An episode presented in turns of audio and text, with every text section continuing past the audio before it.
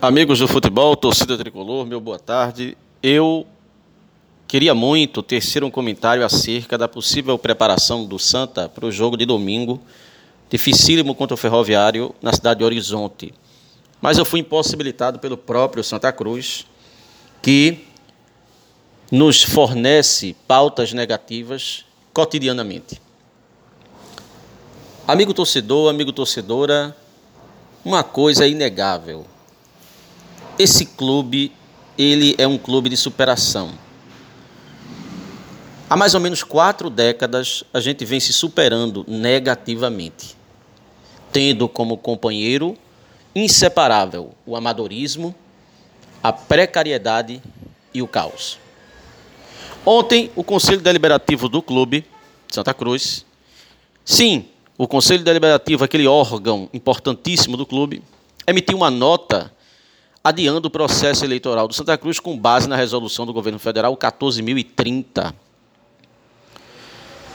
sem sequer ter elevado tal fato à votação. Mas o curioso é que o adiamento das eleições do Santa Cruz é quase um ano a mais de prorrogação de gestão. Senhor torcedor, senhora torcedora, o Brasil a República Federativa do Brasil, devido à pandemia, conseguiu adiar suas eleições, protelar suas eleições em um mês. O Santa faz isso em um ano.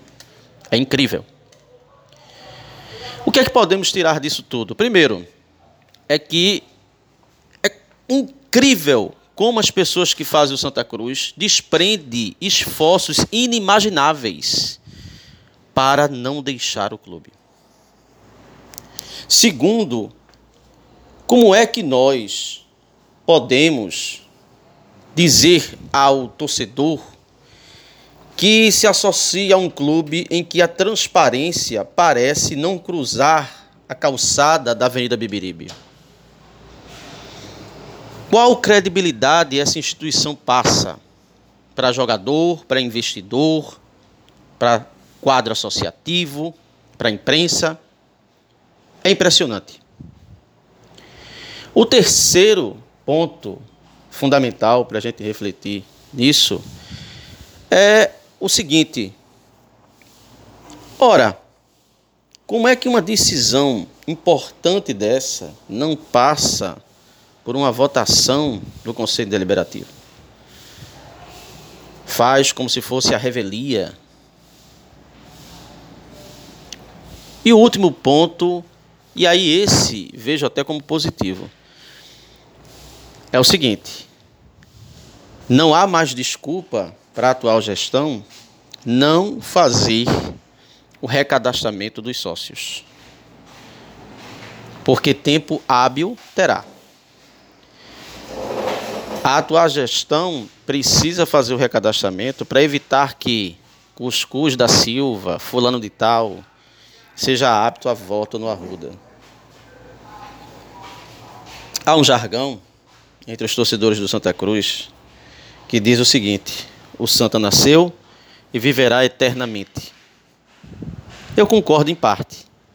Talvez viverá eternamente, mas apenas no pensamento, na memória do Santa Cruzense.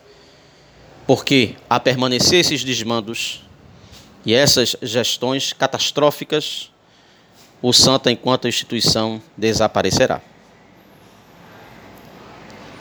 Torcer pelo Santa Cruz é não passar vergonha, porque a vergonha no Santa é permanente. O Santa, para o Santa Cruzense, nunca é objeto de decepção, porque ele sempre está te decepcionando. Com a palavra, as pessoas que fazem o Santa Cruz, porque isso merece uma explicação, no mínimo, no mínimo, aceitável. Continue todos com a resenha Santa, meu eterno amor, na liderança de Léo Silva, o escoteiro da notícia, e nossos amigos Sandro Roberto e Arthur Gomes.